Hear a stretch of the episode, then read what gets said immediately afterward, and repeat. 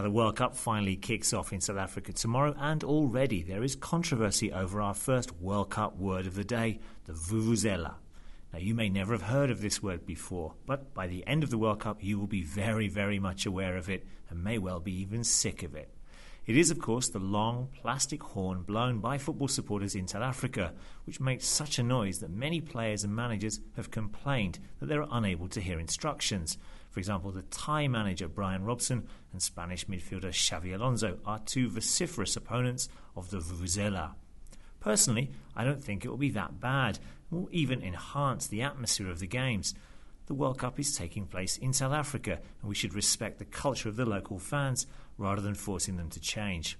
I wonder, however, how long it might take the all powerful TV companies to complain. The Vuvuzela